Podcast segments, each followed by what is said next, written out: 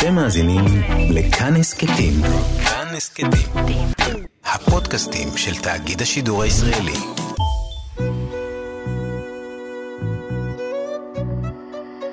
ליסה פרץ משוחחת. שלום לכם מאזינות ומאזיני כאן תרבות. באולפן ליסה פרץ ואני משוחחת עם אנשי ונשות תרבות על החיים והיצירה. עורכת התוכנית ענת שרון בלייס, והיום האורח שלי הוא הרקדן והכוריאוגרף שר עזימי. לצד זה הוא גם קונדיטור וטבח ועוד כמה דברים, בטח שקראו לו השנה, ואנחנו תכף נדבר על הכל. שלום סער. שלום רב. אז זהו, אז, אז אני יודעת שעשית המון דברים חוץ מריקוד השנה, חוץ ממחול, סליחה, ואתה יכול לספר לי מה, מה, מה, מה אירע לך. האמת שעוד לפני, עוד לפני שהחלה הקורונה, אה, התחיל לבעור בי איזשהו רצון לדיסציפלינה חדשה, משהו אחר להתעסק בו ביום יום. בנוסף, ל, אני תמיד מוסיף, אני לא עוצר ואומר, את זה אני לא עושה יותר, עכשיו אני עובר לעשות משהו חדש. מוסיף כובעים, אני אוהב את זה. אה, והתחלתי לעבוד בקונדיטוריה. אה, הייתי קונדיטור.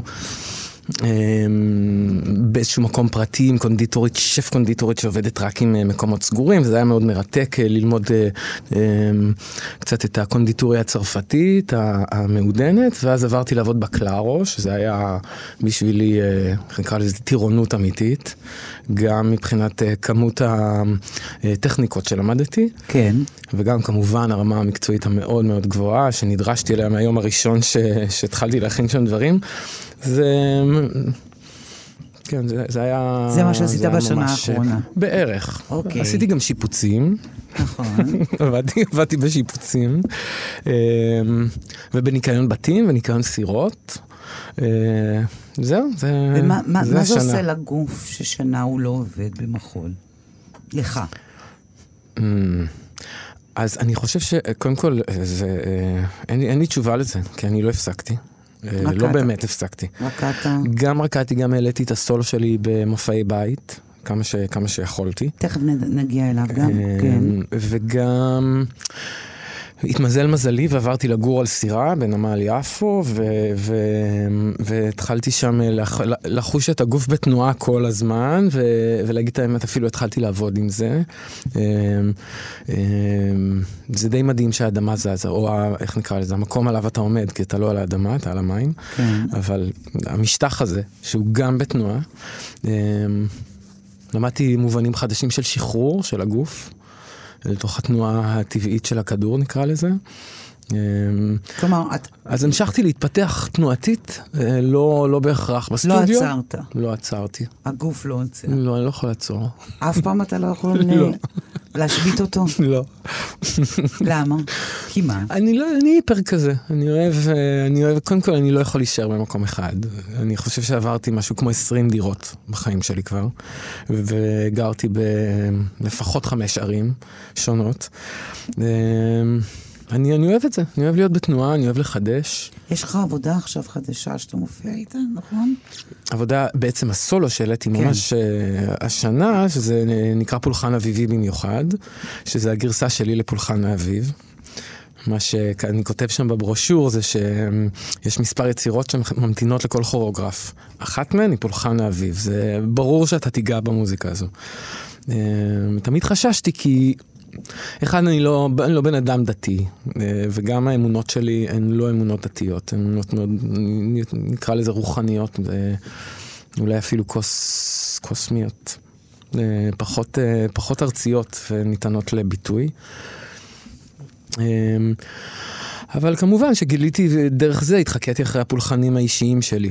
אה, והפולחן הם? הוא לא רק דתי. מה הפולחנים האישיים שלך? הפולחן שלי הוא לשים את עצמי במרכז, מול קהל, לבשל את עצמי על הגריל, אה, להרגיש שהבישול הזה, הריחות של הגריל, אה, מעוררים אה, את, ה, את כל הרצפטורים אצל הקהל שלי. ואיך זה בא לידי ביטוי בעבודה הספציפית הזו? ופה אני קושר את עצמי ב-100 מטר חבל, בשמונה נקודות, בגוף, מעביר את השליטה בעצם על הגוף שלי לקהל. הם מקבלים את קצות החבלים. והם בעצם מושכים אותך? כן, כמו בובה על חוטים שכזאת. כמו שיברו. כמו שיברו. שיברו זה, בוא נסביר רק אה, למי שלא יודע, זו אה, אומנות או טכניקת קשירות, mm-hmm. שעל פי רוב נהוג לשייך אותה לעולמות המיניים. נהוג. אבל, אבל לא בהכרח, כי בכלל את כל יחסי השליטה בעולמות המין מייחסים לסקס, אבל זה לא סקס בהכרח, זה, זה, זה יכולה להיות תרפיה מוחלטת. אה, ואומנות הקשירות היא מדהימה, יש אומנים שעושים איזה, אגב, אימג'ים מדהימים ומופעי פרפורמנס שהם... אה, אי, אי, פשוט אי אפשר להישאר אליהם אדישים. ואיזה מין תחושה זאת להיות קשור בשמונה נקודות, ושהקהל מושך אותך. מה התחושה שלך? של חוסר אונים? של התמסרות? זה די מדהים, זה לא שונה. פשוט רואים את החבלים. פשוט רואים את החבלים והרצונות של הקהל פתאום נחשפים באופן מאוד אה, פיזי, חומרי. אבל... כמו מה? הרצון של הקהל שאני ארקוד, או שאני, אה, שאני אהיה וירטואוזי, מתבטא במשיכות שלהם, וכמה כמה מתח הם מתחילים להפעיל על איזה נקודה, במיוחד אם יש להם את הרגל שלי. את הכף רגל. אז פתאום אני קולט שהם מרימים את הרגל או מרחיקים אותה מהרגל השנייה.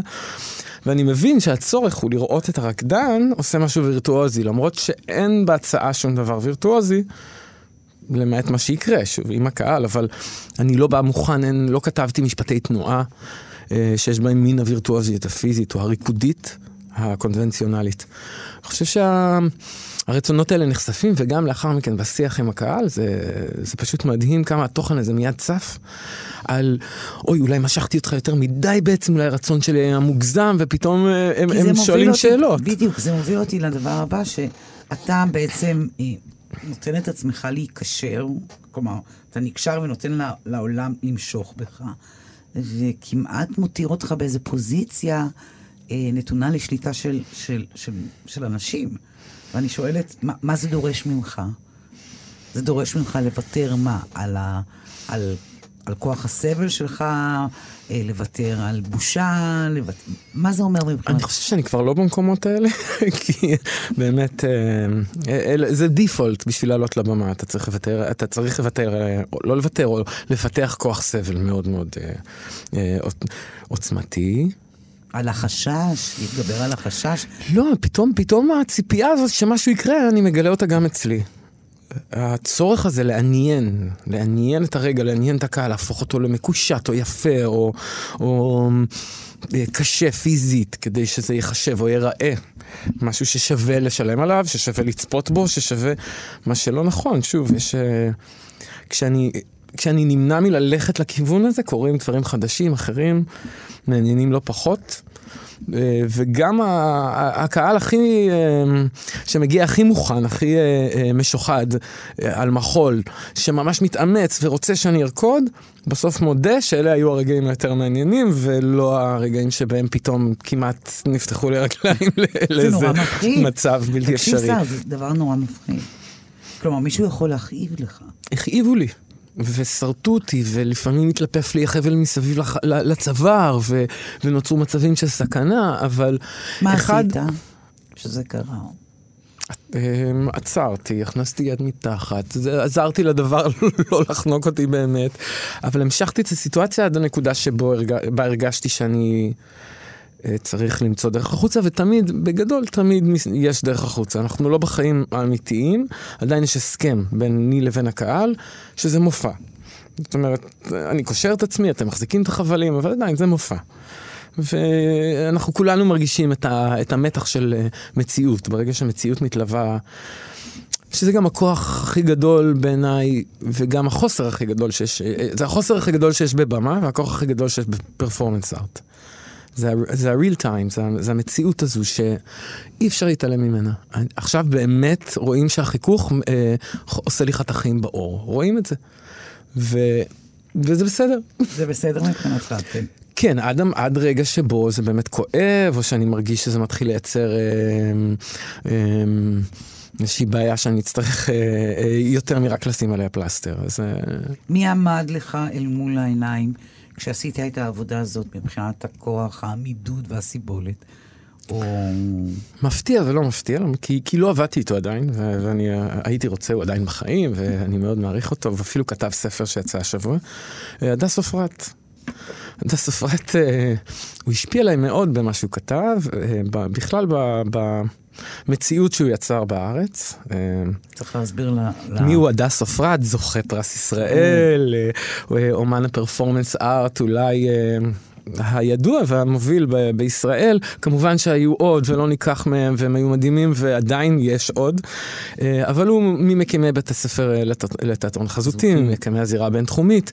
הוא בעצם יצר את הזון הזה, שבו אומנים אה, שלא לא מתחייבים לתחום אחד או לז'אנר אחד ב- ב- ביצירה הבימתית, זאת אומרת שהם לא רק מחול, והם לא רק תיאטרון, והם לא רק מוזיקה, והם לא רק אופרה, הם יכולים לקחת קצת מזה וקצת מזה וקצת מזה וקצת מזה. ולשלב את זה. כן, ולהתעסק במה שנקרא תקשורת חזותית, שהיום אני מרגיש שזה יותר, יותר מה שאנחנו מתעסקים בו כיוצרי במה. זאת אומרת, אני לא חושב שבמאי הוא רק במאי, הוא לא עוסק רק בטקסט או, ב, או בהמחזת הטקסט, הוא כבר עוסק במשהו הרבה יותר רחב, יש לנו הרבה יותר כלים שאנחנו צריכים לדעת ללהטט בהם או ליהנות מהם. איך הד- הדס עופרת בעצם השפיע עליך בתוך העבודה הזאת? למה הכוונה? יש לי image של עבודה שלו, שהוא עשה, אה, לדעתי, זה היה במוזיאון תל אביב, אה, הוא שכב על מיטה עם חליפה, ולקח ארבעה כדורי שינה, וכתב שלט, לקחתי ארבעה כדורי שינה, בשעה הזאת והזאת. ואנשים נכנסו, וזה היה המוצג בעצם, זה היה הדבר היחיד שיש בחדר. יש שם בן אדם ישן, או הוא אומר שהוא ישן, ואז היה מרתק לפחות לקרוא את מה שהוא כותב, כי אני לא, לא צפיתי בזה לצערי, אמ, את התגובות של הקהל. שהם קצת על המרינה אברמוביץ' הרובה בחדר, אז, אז, אז אני אכוון עלייך את, האקדח. אבל פה הם ממש הציקו לו ודגדגו אותו וניסו להכניס ידיים למקומות אינטימיים ולראות כאילו אם, זה, אם הוא באמת ישן. הוא באמת ישן. זה הוקלט, אז הוא יודע לספר שזה מה שעשו לו. אז אה, זה עמד אל מול עיניך? כן, השיא הזה, זאת אומרת איזושהי, באמת שזה בנדנט, בנדנט זה עזיבה אה, אה, מוחלטת. זאת אומרת, אפילו לא בתודעה, היא לא, היא לא קיימת שם כדי להגן עליך. וככה אה, אתה מרגיש בפולחן אה, אביבי. אני מרגיש שאני מתקרב. לא, אני לא באמת שם, אבל אני מתקרב, אני מרגיש שזה כן מעודד את המתח אה, של הרגע לקרות. זאת אומרת, לא מנסים לכסות אותו ולא מנסים אה, אה, לא להגיע אליו. אה, להפך אפילו. אה, דוחפים לכיוון, לכיוון של הרגע המציאותי, שבו המתח הזה מתקיים. אוקיי. תגיד לי, אתה, משהו בביוגרפיה המאוד מוקדמת שלך, בכלל אה, הוביל אותך להיות אה, רקדן, אה, אמן במה? ת- תראי, קודם כל תמיד הייתי על הבמה, אבל, אבל תמיד שרתי. והייתי ילד פשוט מאוד שמן, אז מצאתי את עצמי בעיקר שר. וכש- היית ילד שמן. כן. ואז... גדלת ונולדת וגדלת בחדרה, צריך להסכים. כן, נכון, אה, שאמרנו, קראנו לה אנטי עיר, אה, כי באמת אנטי עיר זה באמת העיר היחידה בעולם שאני מכיר, עיר, עיר של 20 אלף תושבים, שאין בה בית קולנוע, אין בה אולם תרבות, אין בה אולם ספורט אה, רציני. זה די עצוב לחשוב על זה. עיר חדרה, תתעוררי, אבל כאילו באמת, וזו הסיבה גם שרוב האנשים שם באמת לא נשארים, אבל אתה היית ילד שמן ושרת. הייתי ילד שמן ושרתי, שרתי בכל טקס רענן. אז אה, כלומר, זה היה מגיע מוקדם. הבמה כן, אבל אף פעם לא הבנתי מה זה מחול. לא ראיתי מחול, לא הבנתי מחול. אני הגעתי למחול בטעות, השתתפתי באיזשהו מופע מאוד מאוד גדול בחדרה, היה 100 שנה לחדרה, זה היה האמת, באמת מופע עצום, 300 משתתפים, ארבע במות, כזה משהו. עבדנו עליו חצי שנה, והיו שם המון המון רקדנים. ואני הייתי בן 17, הייתי הדמות הראשית, הנער, והייתה הנערה, היינו, כי היה בינינו, זה סיפור אהבה שהלך כאילו לאורך כל הפרקים, ונאלצתי לרקוד בכל מיני רגעים. והכי גדול, אני זוכר שהוא יצא והוא הוא התפתל כזה, והוא אמר, תקשיב, אתה יודע שאני אוהב איך שאתה שר, ואני מאוד אוהב אותך על הבמה. אבל אתה לא יודע לרקוד, שזה מביך, כאילו. כן. והייתי פשוט כל כך חסר ביטחון, לא באמת הבנתי שהגוף שלי, עוד לא, רק רזיתי אז, כזה, הרגשתי, עוד לא הרגשתי את הגוף שלי. ואז התחלתי לקחת שיעורים, ומפה לשם ממש תוך שנה זה, זה התהפך. הפסקתי לעסוק, ממש הפסקתי לעסוק במוזיקה, ועברתי לממד הזה של מחול, של הגוף. ברבות הזמן, כשהתחלתי ליצור, הבנתי גם למה. הבנתי שה... אבל לא נכנסת ללהקה בשלב הזה. תשמעי, זה קרה לי נורא מהר. בעצם אני מדבר על, זה קרה לקראת גיל 18, משהו כזה. אפילו מאוחר במושגים של רקדן. מאוד. בגיל 19 וחצי, שנה וחצי אחרי בערך, כבר רקדתי בלהקת ענבל, שזה כאילו לא, לא נקרא, אבל אז זה היה מאוד נחשב. אני זוכר שאני יושב על ספסל בסוזן דלל, בשבוע הראשון שלי בלהקת ענבל, יוצא משיעור עם עידות אדמו"ר. יושב שם ברחבה ורואה את, את אנה וייסמן, שהיום היא חברה מאוד טובה שלי, אה, רקדנית לשעבר של בת שבע, יוצאת, ואני מבין שאנחנו שנינו מקבלים את אותה משכורת. ואני לא מפנים את זה, אני לא מצליח להבין איך זה קורה לי. כי שנה וחצי לפני כי אני רק התחלתי, רק נכנסתי לסטודיו, אני לא בעצם יודע עד, עד הסוף מה זה פליה, כן? אבל okay. אוקיי. אני מקבל משכורת כמו של רקדן בבת שבע, זה לא, לא, משהו שם באמת היה לי uh, קצת overwhelming. Um, ודי מהר אחרי זה, בעצם שנה, אולי שנה, שנה ו... וקצת אחרי הרגע הזה, כבר התחלתי לרקוד באנסמבל בת שבע, שזה בכלל היה בשבילי קפיצה מאוד מאוד גדולה, גם ברמה של התפיסה האישית. מה למדת בקפיצה הזו? קודם כל למדתי שאין חוקים, ושאני אוטודידקט, ושאני לא צריך לרדת על עצמי, להפך, שזה הכלים שיש לי. ירדת על עצמך לפני כן, בטח, כי אני, את יודעת, בא מחברה כמו שכולנו באים, יש ציפיות. אתה צריך לסיים צבא, ללכת ללמוד, לעשות תואר. יש, יש דרך לעשות את הדברים, ובמחול זה... בכלל, במחול בפרט, כי בתיאטרון יש לך בתי ספר לתיאטרון. כן. במחול אין בתי ספר למחול שמלמדים אה, ביצוע. אין קורסי ביצוע ראויים בארץ לגילאים האלה. אז לא היו. היום יש את המסלולים להכשרת רקדנים. כן. אז לא היה את זה. בעצם אה, היית צריך לקחת שיעורים, לבחור מי המורים שלך, לקחת שיעורים בכל מיני מקומות ולהתפתח. אז, אז אתה בעצם בקפיצה הזאת לומד שלמרות שאין לך השכלה מסודרת, זה הכלי שלך גם? כן, למרות שלא חששתי, זה תמיד אפשר להשיג אה, השכלה, אתה תמיד יכול ללכת ללמוד. אגב, לא, לאורך השנים... אני מתכוונת ללמוד אה, מחול, לזה התכוונתי. כן, אבל עדיין, אני לא מרגיש שאם הייתי הולך לעשות תואר במחול, הייתי לומד יותר מאשר למדתי. אני קיבלתי את השיעורים הכי גדולים שאני יכול לקבל בלהקת בת שבע. שלוש שנים שם, באמת היית אתה... היית שלוש שנים. באנסמבל, כן. מפתיע אותי שהלהקה הראשונה שלך הייתה ענבל, אני מודה. זה לא קרה במקרה, זה הסטודיו שבו למדתי מחול בחדרה, אמ, האחות של הבעלים של הסטודיו רקדה בענבל. והיא אה, אמרה לי, אתה יודע, מחפשים בנים. וישכרה, אני זוכר שלקחתי ממנה את הטייץ שלה, ונכנסתי לאודישן אצל מרגלית עובד מרשל. אמ, והיא אמרה לי לעשות כמה דברים, ואז אמרה לי, התקבלת, כשאתה יוצא מהצבא, תבוא. למזלי זה היה בדיוק עשרה ימים אחרי, ו- ו- ובאתי. Um, האמת שזה לא החזיק יותר מחצי שנה. אחרי חצי שנה, אני זוכר את עצמי מתעורר בבוקר ואומר, שר, אתה הולך לעשות אהווה. זה מה שאתה הולך לעשות, צעד תימני. כל היום. זה מה שאתה רוצה לעשות? ולא הצלחתי לקום מהמיטה. הגעתי באותו יום. למה זה כל כך אה, טלטל אותך? כי פתאום פתאום הבנתי שאין לי בעצם הקשר לזה. זה לא מה שאני רוצה לעשות, אני רוצה להתפתח במקומות אחרים, אני לא רוצה להתפתח במקומות של ריקודי עם או פולקלור, או ההתפתחות של המחול האתני, כמו שקוראים לו, מה שהיום אני מבין שאין לי אפילו הסכמה עם המושג הזה. אז זה, זה היה מאוד אינסטינקטיבי, ההבנה שאין לי הסכמה עם המושג הזה. אבל... תכף אמ, נגיע לזה בהמשך, כן, כן. אמ, ובאמת זה תוך חצי שנה הלכתי משם והגעתי לקול ודממה, ש, שאז היה כבר קול דממה, לא היו שם חרשים, זה כבר היה ממש אה, רק העדים של ההצלחה של פעם. אה, אז עזבת את המקום הזה די מהר והגעת לבת שבע. כן, הגעתי אנסיים לבת שבע ומאוד שמחתי כי, כי הרגשתי שקיבלתי ממש מתנה. אמ, רק, שוב, גם, רק כשיצאתי משם הבנתי את המשמעות האדירה של מה שרכשתי שם, ואת התנועה האדירה שזה יצר אצלי קדימה, לכיוון של המחול. Okay. זאת אומרת, לא אוקיי. יכולתי אפילו, גם אם רציתי, לא יכולתי לעצור אותה. זה, זה פשוט... כמו ירה אותי החוצה, אל, אל, כמחוליסט אל העולם. זה, זה ממש הפך להיות חלק מהזהות, ודי, פרק הזמן היה יחסית קצר בשביל שזהות תתהווה סביב זה, אבל זה קרה. ולמה עזבת את בת שבע?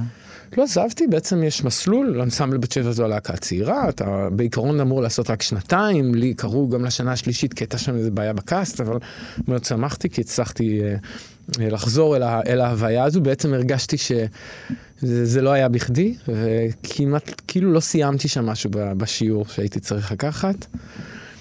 אה, אתמול יצא לי להכין שקשוקה לאוהד נהרין. להגיש לו אותה אפילו על השולחן. וזה פתאום נורא נורא ריגש אותי, כי זאת אולי אחת הפעמים הראשונות שעמדתי מול אוהד לא במתח. לא בתפקיד מחולי, לא, לא צריך להוכיח את עצמי בשום דבר, חוץ משיהיה לך טעים, ואיזה כיף, כאילו. ואת זה אני ידעתי שאני יכול לעשות, אז... אה, אמ, אז כן, דווקא אני מרגיש ששלוש שנים באנסמבל גם הבהירו לי כמה אני לא באמת טוב בלהקות, אני לא יכול להיות בלהקות. למה? אני... איך זה קשור לאופי שלך? כי אני כזה מאוד, אה, איך נקרא לזה, אה, אחר בבחירות שלי, אני לא עושה, אני, אני לא מצליח ל, אה, לשיר במקהלה ממש את, את הקול שלי, לאזן את הקול שלי עם כולם. אני באיזשהו שלב אני נעלם לתוך עצמי, ואז הקול שלי הופך להיות מה שהוא רוצה. וזה קצת אה, לא בשליטה לפעמים ביחס ללהקה. לקבוצה של רקדנים. תהיה קונקרטי, מה זה אומר? אה, מה זה אומר? זה אומר שכשאני מתחבר לעצמי, אני... אה, אני לא ביחס למישהו אחר, אני פשוט רק ביחס לעצמי ולרגע. כלומר, אתה לא אה, שחקן קבוצה, כמו שאומרים בכדורסל. אם אני חייב, אני יכול, אבל אם אני באמת באמת נכנס לזה ומתחבר למימד הזה באופן מוחלט, אז אני מאבד את היכולת להתייחס לחוץ באופן הזה. אוקיי. Okay. זאת אומרת, אני לא יכול לקחת מהנאה שלי או, או מרמת החיבור בגלל ש... אוקיי. Okay. אמ, בתוך העבודות שלי, אני כן יכול. למדתי לעשות את זה גם לצד הרקדנים שלי, או שהם למדו לעשות את זה לצידי, אני לא יודע, אחד מהשניים. אני חושבת שהם יותר למדו אחד מהשניים. וגם בחרתי, פתאום, אני, אני יודע את זה, זה גם הדרך שבה אני בוחר אנשים, אנשים כמוני. אנשים כמוני שגם דורשים את המימד הזה של החיבור המקסימלי הזה, ודורשים את המקום שיאפשר להם, את הסביבה היצירתית שתאפשר להם לגמרי להשתחרר לתוך מי שהם, מבלי להתייחס לזאת הרים הרגל רק ככה, אז גם אני חייב רק ככה. Okay. או אם היא אוקיי. הרימה יותר גבוה, אז גם אני צריך יותר גבוה, כי זה חייב להיות אותו דבר בימתית, אין מה לעשות. זה עולם שבו אני לא יכול להיות. אני עד היום מעריץ את הרגלנים של בת שבע. כל פעם שאני רואה אותם. בכל דור ודור, מה שנקרא. כי זה רמות שכלול מטורפות של השפה, ובאמת, פיזית הם מעוררי השראה.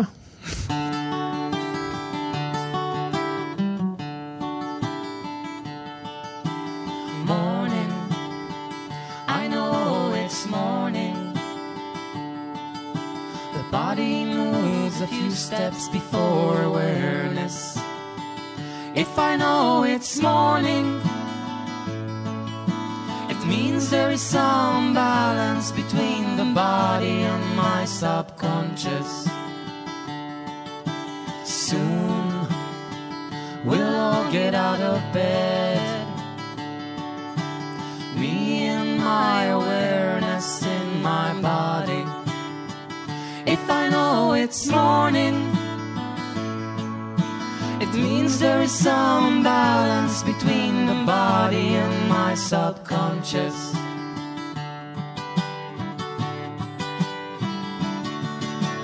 One continuous moment has been with me for many long days, for countless mornings. The feeling continues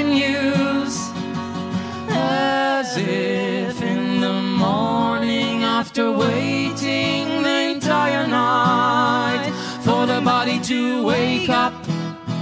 This feeling is already there.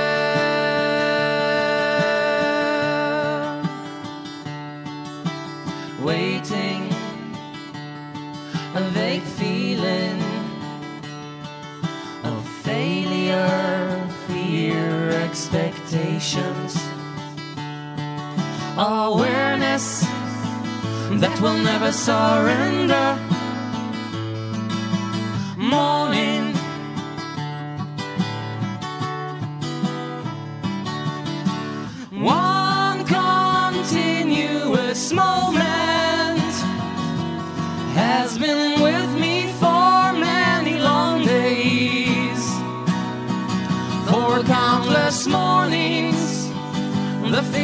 Continues as if in the morning after waiting the entire night for the body to wake up.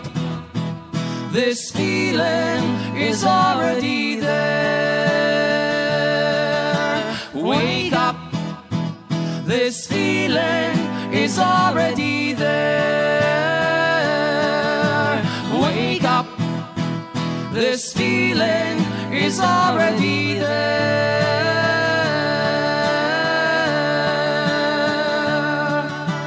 Morning. ליסה פרץ משוחחת. איתי באולפן סער עזימי. אחת העבודות החושפניות שלך אה, נגעו ל-HIV. נכון. אתה יכול לספר לי את הסיפור שמאחורי העבודה הזו? כן, לפני יותר מעשור, כבר 11 שנה, אה, גיליתי שנדבקתי ב-HIV, והייתה לי שנה מאוד מאוד קשה, גם כי חצי שנה בכלל לא ידעתי מה יש לי, ונכנסתי ויצאתי מבתי חולים, ו... והבדיקה הראשונה שעשיתי של HIV בכלל חזרה שלילית, אז אף אחד לא רצה לבדוק אותי שוב על זה. רק אחרי חצי שנה, כשהתעקשתי לעשות שוב את הבדיקה, ממש מהר מאוד גילינו שאני, שאני חיובי. ויחד עם האופוריה של לגלות מה יש לך ולבטל את חוסר הוודאות אה, של חצי שנה בבתי חולים, שזה באמת אני לא מאחל לאף אחד. אה, אז יחד עם הוודאות פתאום, אה, את יודעת, אני גדלתי בשנות ה-80, המושג איידס מבחינתי שווה מוות, הוספיס, כתמים על הפנים ומוות, זה, זה מה שראיתי. וגם כגיי שחי בעולם המודרני, לא, לא כל כך התעסקתי בזה, הייתי בזוגיות הרבה שנים, לא התעסקתי בכלל בנושא. ופתאום כשהוא פגש אותי באופן כל כך אישי, נבהלתי מאוד. ונכנסתי לעוד חצי שנה של תהליך מאוד מאוד קשה מול עצמי, בלהבין שבכלל מה שיש לי זה מחלה כרונית, שאין לה שום ביטוי פיזי. אני רק צריך להאמין בזה, וזהו. אבל לא האמנתי בזה, גם, גם זה לקח לי זמן. לקח לך זמן כי אתה חושב שאתה תוצר של הזמן שהוצפת. כן, וגם באותה תקופה, בזמן שלא הייתה, המידע הזה לא היה נגיש. זה לא שהמידע הזה היה נגיש ו- ונסחר בארץ אה, אה, כחלק מהדיון על סקס אה, לא בטוח. זה... עדיין, עדיין נשמרה בארץ התפיסה שזה שווה ערך למוות, שזה מחלה מדבקת אה, אה, באופן אה, אה, קיצוני, שזה כמובן הקשר של סקס, אז זה מיד עושה אותך פרוץ, או אה, וואו, עשית סקס, כאילו. ברור, ינדו אותך עכשיו. ברור, כי, כי הבן אדם עושה סקס בלי, אה, בלי עזרים, כאילו באמת, איזה חוסר אחריות. ואחרי זה כמובן שאתה שואל כל בן אדם שיש לו דעה על זה, מתי פעם אחרונה שמת את הקונדום, הוא לא יזכור להגיד לך. אז יש, אה, יש הייתה, היה איזה חוסר הלימה ופער מאוד מאוד גדול בין uh, המידע שכבר הפך לעובדות בעולם המערבי, בעיקר בארצות הברית, אנשים לגמרי חיו ככה, לבין הארץ, שאפילו רופאים לא האמינו בעובדות האלה, ונתקלתי במצבים שמרפאות, אני לא יכול להגיד את שמם, שאפילו טבעתי, בגלל זה אני גם לא יכול להגיד את שמם, שלא הסכימו לטפל בי אחרי זה בגלל שאני נשא HIV. יש פה מכוני שיזוף שלא מוכנים להכניס נשא HIV עד היום. עד היום מוגשות לפחות 30 תביעות בחודש. כן, מול אנשי רפואה, אנשים שאמורים להחזיק את המידע הזה ולהעניק לך אותו, הם לא מאמינים בו. זה רופאי שיניים, זה בכלל אין מה לתאר, זה כאילו, הם פשוט, זה פרוץ לחלוטין. גם היום אתה נתקע בזה? גם היום, לגמרי. לי, למזלי, יש רופאת שיניים מדהימה שלא עשתה לי, הגעתי אליה בעקבות בעיות כן. מול רופאי שיניים אחרים, והיא בכלל, זה לא היה אישיו, היא ברור לה, כאילו. ברור, אבל זה לוקח זמן, זה לקח זמן. הרגשתי בש... אחרי השנה הזו שאני רוצה לדבר. אני רוצה, קודם כל, אני לא מוכן להיות עוד פעם בארון. היית כאילו... בארון עד אז? לא, אבל את יודעת, עד גיל 18-19, את יודעת, כשיצאתי מהארון כגיי, כן, חוויתי ארוניזם, ואני לא אוהב את המקום הזה. ולא רציתי להיכנס שוב לארון, ועוד עם מחלה, ו... כאילו לא הרגשתי שזה נכון, לא הרגשתי, ש... הרגשתי שיש שם איזשהו, איזושהי בעיה, שאני לא יכול אה, לדבר על, ה... על הנושא הזה כמו שאם הייתה לי סכרת. נכון. למה, למה סכרת היא תעודד אמפתיה ו-HIV יעודד דחייה? כאילו... אז, אה, אז פגשתי את תמר הארדה המדהימה, ויחד אה, אה, לקח לנו כמעט שנה, אבל אה, יצרנו את העבודה הזו. איך קוראים לעבודה הזו? Cell in a Human Scale, אה, תא במימד אנושי. ו... יש לזה כמובן הרבה הקשרים, כי עבדנו גם מול העבודה של אבסלון, ש, שגם זה אומן ישראלי צרפתי שחי בשנות ה-70 70, 80, והוא מת גם בצרפת, מת מאיידס. אה, מ-HIV כמובן. אה, כן, HIV זה, הוא מת מאיידס, הוא מת מההסתבכות של ה-HIV נכון, בעצם. מההסתבכות. אמ, והוא יצר בעצם בשנות חייו, הוא יצר תאים, מין פודים כאלה, תאים שהוא פיזר. בכל האם בדיוק, אבל... לבנים כאלה. נכון, נכון, מדהימים. לפני כמה שנים הייתה את התערוכה ב... בביתן רובינשטיין, שהייתה, בשבילי זה היה מאוד מרגש ללכת לראות את זה, כי בעצם כל השנה הזו ניסינו ליצור על הבמה איזושהי תחושה של התא הזה. אמ, וגם לקחנו ממנה השראה, אנה וייסמן אגב יצרה את המקט של כל הדבר שצולם. יצרנו את זה במיני- במיניאטורה וצילמנו אותה כמו שעושים קולנוע ישן כזה, הצגנו אותה על הבמה כחדר שלי. אז התא, הוא מתייחס גם לתא, התא הזה שעבר התקפה של אה, HIV, וגם התא הזה של אה, המבודד, הסטרילי הזה שיצר אה, אה, אבסלון. אה, וקצת התייחסנו באמת לביד, לבידוד החברתי שגם הנשא עצמו מכניס את עצמו, אה, נכנס אליו מבחירה, כי הוא מפחד להתמודד עם החברה, הוא מפחד להתמודד ולהגיד, אה, אה, אני נשא HIV אז תביא את הילד שלי ממך. וזה קרה לי. וואלה. שפתאום חברים לא, לא נותנים לי לגעת בתינוק. או אני, אני מרגיש את החשש פתאום, לא, לא כל כך מתחבקים. זה היה אז, כן. אוקיי. והדבר הזה, העבודה הזו, בעצם אתה יוצא איתה לעולם, וככה אתה בעצם גם יוצא מהארון של HIV. כן, כן. לא, אני זוכר שזה עשה איזה מין באז כזה בעולם המחול, ואנשים מאוד. גם התרגשו וגם חששו לי, וגם... אה, וזה, זה, קודם כל זה ריגש אותי, כי הרגש- הרגשתי קהילה. אה, אבל... אה, גם, את יודעת, אני זוכר שהייתה אה, כתבה בגלריה מאוד גדולה, ומאוד הערכתי את זה, וגם אה, אה, אה, הצגתי את זה בסוזן דלל בסטודיו של בת שבע, שהרגשתי שזה כזה סוג שהם חיבקו אותי, הם הביאו אותי הביתה ונתנו לי את המקום, ואוהד עלה ו- ונתן לי חיבוק, וכזה מין, אה, היה, היה, הייתה תחושה של קהילה. אבל הרגשתי שפת... שהנושא הזה שכל כך רציתי לפתוח, מגיע רק לאנשי המחול, או אה, קצת הקהילה, אולי טיפה יותר, מי שקורא. מי שקורא הארץ, כן? אוקיי. ולצערנו, פשוט לא הרבה אנשים. ו... ניסית לפרוץ את זה? רציתי לפרוץ את זה, וככה הגעתי בעצם אה, לבחירה להשתתף בתוכנית The Voice, שביחד עם הרצון שלי לחזור, ל- להחזיר את המוזיקה או את השירה אל החיים, הבנתי שזה יכולה להיות ממש ממש אה, דרך טובה להעביר את הנושא הזה, ועלית על הבמה, ועליתי על הבמה. וסיפרת את זה? ושרתי והם כולם הסתובבו, ואז סיפרתי את זה. ואומנם היה שם רגע כזה, את יודעת, אה, אפשר לקרוא לו צ'יזי, אבל אני חושב שבשביל החברה הישראלית, זה היה רגע אה, חשוב שאני מקבל עליו עדים עד היום, של אה, חבר'ה שישבו בבית עם ההורים שלהם, וזה אפילו עשה להם רק כגייז, פתאום לתפוס את עצמם יותר ב... ב אה, איך נקרא לזה, מול, מול הסביבה, אה, בדרך פחות אה, מפוחדת. וגם הרבה אנשים שבעקבות זה בחרו לספר למשפחה, בחרו לחלוק, לחלוק עם החברים, וכי כי הנה, כי הוא, כי הוא גם כזה, אז זה בסדר, כאילו, אז, אה, אבל אנחנו צריכים את זה. נכון, אז כשאני חושבת על זה, זה באמת, חוץ מזה שזה אחת העבודות החושפניות שלך, זה אחת העבודות החשובות מבחינה מהותית שלך. כן, למרות שאני חושב שבסוף, אני כן מנסה, גם העבודה הראשונה שעשיתי ברמת מסך, אה, שקוראים לה It is as it is, זה דואט שעשיתי יחד עם השחקנית עדי גילת, אה, עוד ממש כשהייתה עוד בבית ספר למשחק.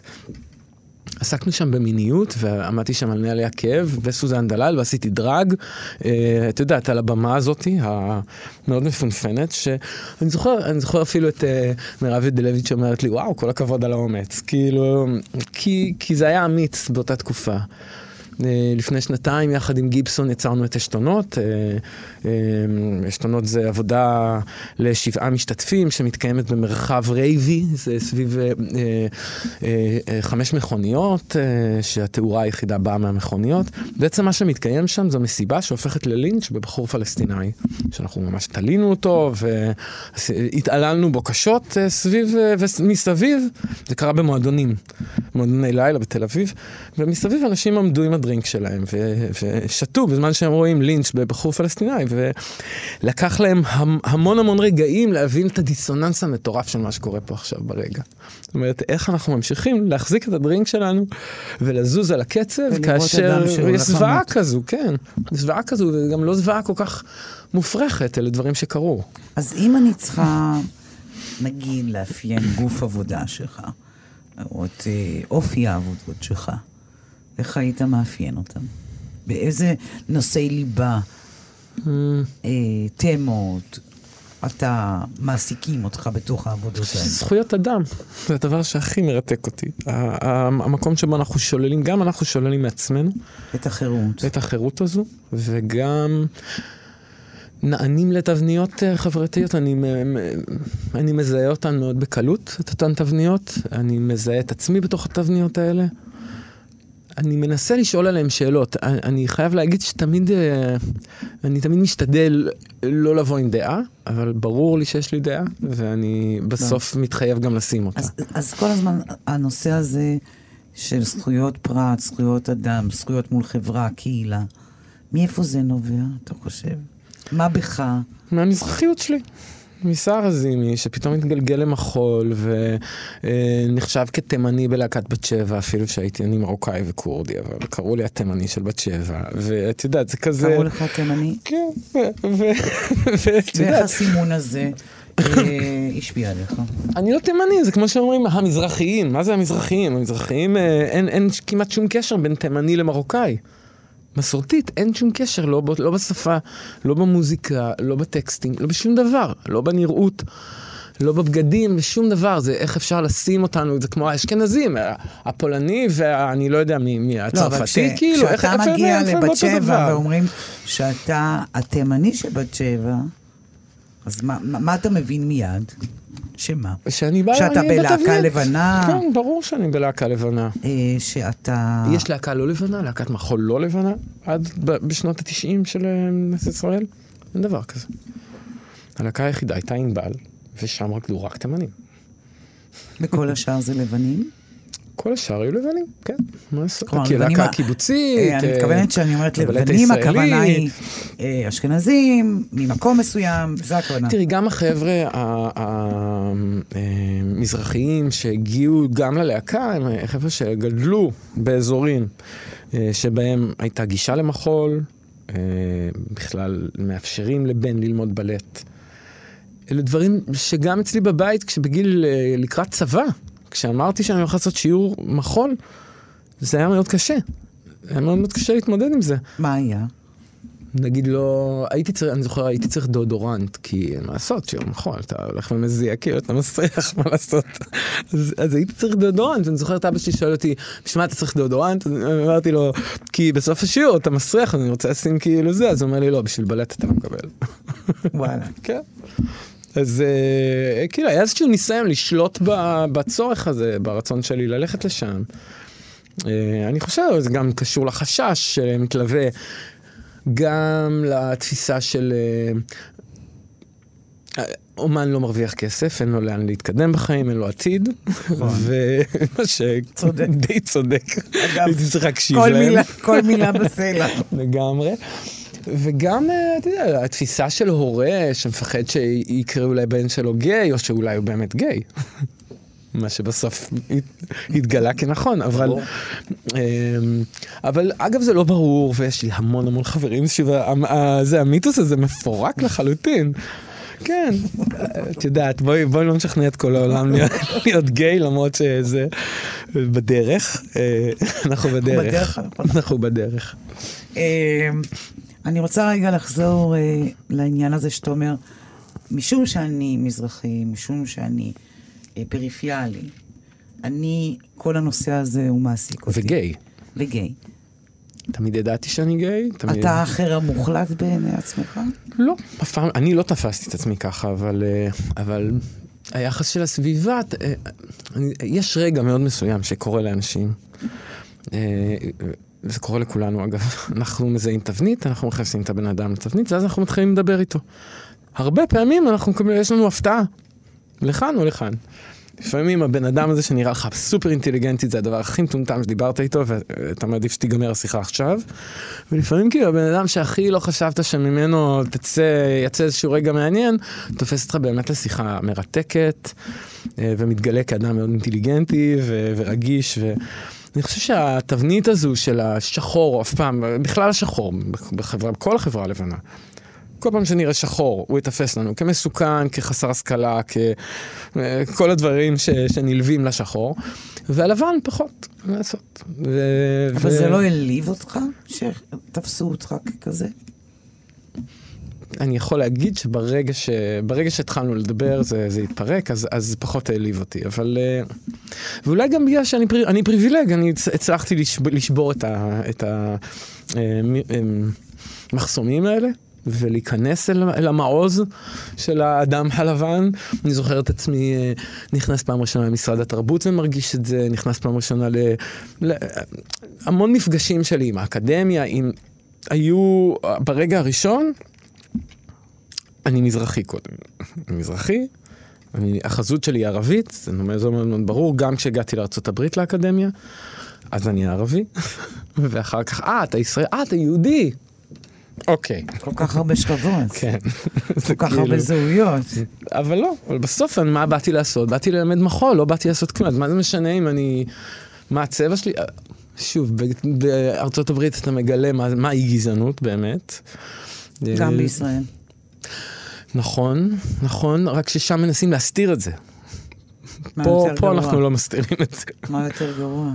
לא, אני בעד לא להסתיר את זה, אני בעד לפחות להגיד, לקרוא לסמוטריץ' בשמו. כאילו, סליחה, אבל כאילו, את יודעת, זה, כשהוא שם, הוא שם.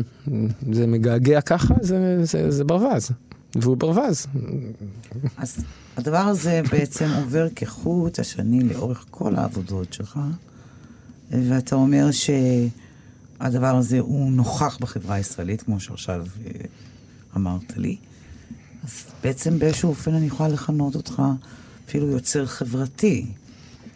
תמיד אני מתייחס לעצמי מעט כאקטיביסט, אבל אני כן, משתדל, כן, כן, כן, באיזשהו מובן, אבל, אבל אני משתדל בגלל שהתפיסה שלי על האומנות היא נזילה וחמקמקה כמספר הדקות ביום. זה, לעתים אני, אני מרגיש שזה נכון לגייס את האומנות לטובת האמירה, לטובת התיקון, לטובת ה... החברה, נקרא לזה. גיוון, ולפעמים... תיקון. כן, ולפעמים אני מרגיש שזה, שזה לא נכון, שזה ציני, שזה נעשה באופן אה, אה, בוטה. ואני, הקו הזה הוא חמקמק, אה, וכל, ממש כל מקרה לגופו. וזה אה, מחזיר אותי לשאלה שלי, שרציתי לשאול, על הפוקלור שאותו אתה דוחה מכל וכל, איך זה... איך זה משתלם? אני חושב שלא רציתי לקבל את הזהות המזרחית שלי. אה, באופן כזה שתהיה היחידה. רציתי לגלות שאני יודע לדבר גם מערבית. גם לרקוד ולהיות אה, אה, סוג של ברבור. רציתי, אני, אני, אני, מבין, אני מבין היום את, ה, את הצורך שלי בזה. אבל אתה אה, אמרת שכעקרונית כמעט אתה מתנגד לפוקלור. אה, כי המילה, קודם כל המילה אתנו היא מילה שנולדה אה, במערב. זה האתנים. אין דבר כזה, אין מילה כזו, אין, אין, אין מחוז כזה אתני. אין דבר כזה. מה זה אתני? אתני זה עממי. עממי זה יכול להיות גם צרפתי עממי. מה הבעיה? אז הצרפתי עממי זה גם אתני. הם לא יכולים לראות את זה ככה, כי הם המציאו, הם טבעו את המילה אתני. אה, ביחס ללבנט הזה, כן? אה, וקשה לי, קשה לי היום, מכיוון שאני יודע את ההיסטוריה של המילה, קשה לי לקבל את המילה הזו. קשה לי בכלל להבין את הצורך בהפרדה. זה צורך של אקזוטיקה, של יצירת אקזוטיקה, של אה, בואו בוא נעמיד את הדבר הזה. אה, ב, אה, אה, בפריז היה את, אה, אה, נו, The Fair, כן? בשנות ה-20, אני חושב, של המאה הקודמת, נכון. שהביאו את האפריקאים שם על המרכז. שישעשעו. כן, ש... ש... ש... גם שיראו אותם כמו, קצת כמו גן חיות, כאילו, והם רקדו והם באו עם כל התמימות והאהבה, והם לא הבינו. בכלל, היום הם מדברים על זה הרבה, גם בתערוכות, אה, אה, שמעתי את אה, אה, רותי דירקטור בהרצאה מרתקת אה, בנושא. אה, באמת הצ- הצ- הצורך שלנו בלקחת את הדבר הלא מוכר, להתייחס אליו כדבר אקזוטי, אבל בעצם להגדיר את עצמנו ביחס אליו. אנחנו לא כאלה? בגלל זה הרעיון בענבל צרם לך?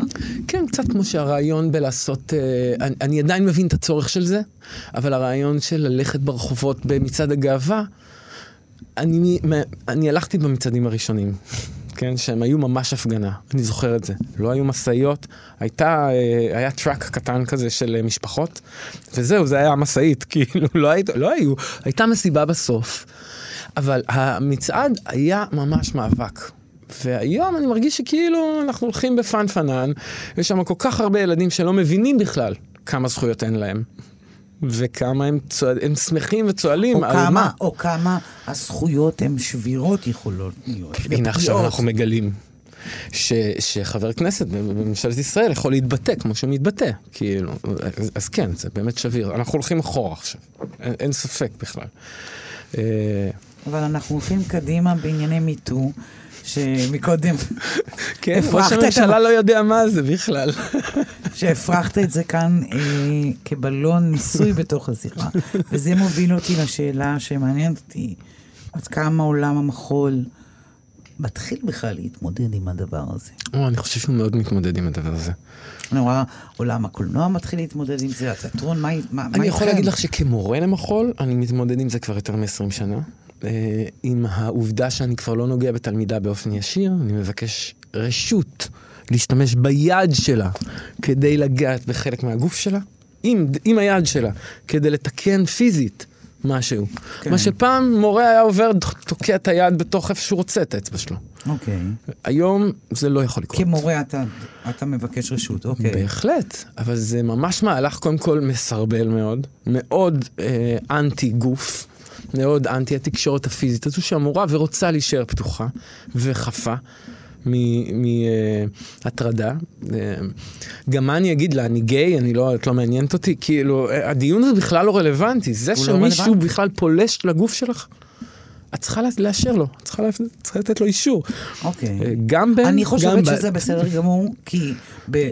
לא אגיד שברוב המקרים אין לי שום דרך לכמת את זה באחוזים, אבל זה לא מאפשר פתח לדברים האפלים. נכון, ועדיין הדברים האפלים מתקיימים. אז השאלה שלי הייתה, מתקיימים לפעמים האם... גם בגישה, בדרך היום הייתי עם חברה. ב... לא משנה, בנחלת בנימין הלכנו לקנות בדים, ואחד המוכרים, היא יפהפייה, נראית נהדר, מאוד חושנית, וגם לבושה ככה, כי היא אוהבת את זה, והיא אוהבת את הגוף שלה, כאילו, what's wrong, והיא הלכה, ואני ראיתי את, כמה היא מוטרדת במשך כל הזמן, ואז המוכר הזה אמר לה, הסתכל עליי ואמר לי, איך אתה ישן לידה? אתה שכ... הוא שמע שאנחנו שכנים, הוא אמר, איך אתה ישן וקם לידה? זה כמו ללכת לישון ליד קנאביס רפואי. מה זה הדבר הזה? תסתכל עליה. עכשיו, היא ממש הרגישה לא נוח. כן, זה ברור. היא עברה הטרדה באותו רגע. והיא חייכה ויצאה מהחנות, ואני, אני כמעט הגשתי נגדו תלונה, את יודעת, זה היה כל כך מעליב. אז אבל- הדברים האלה קורים, לא, אני אומרת, איך עולם. המחול, אתה שומע יותר מודעות. אני שומע יותר מודעות. אתה שומע יותר אה, האמת שהשנה גם הנחלת מתקשר- פרקטיקות, איך למנוע האמת. השנה התקשר אליי עיתונאי שעושה מחקר בנושא. אני מניח שהדברים האלה, לאט לאט אה, הפצעים האלה ייפתחו ויעזרו אה, לנו לשים את הדבר על השולחן as is. אני יכול להגיד לך בפירוש שהדברים האלה מדוברים בינינו.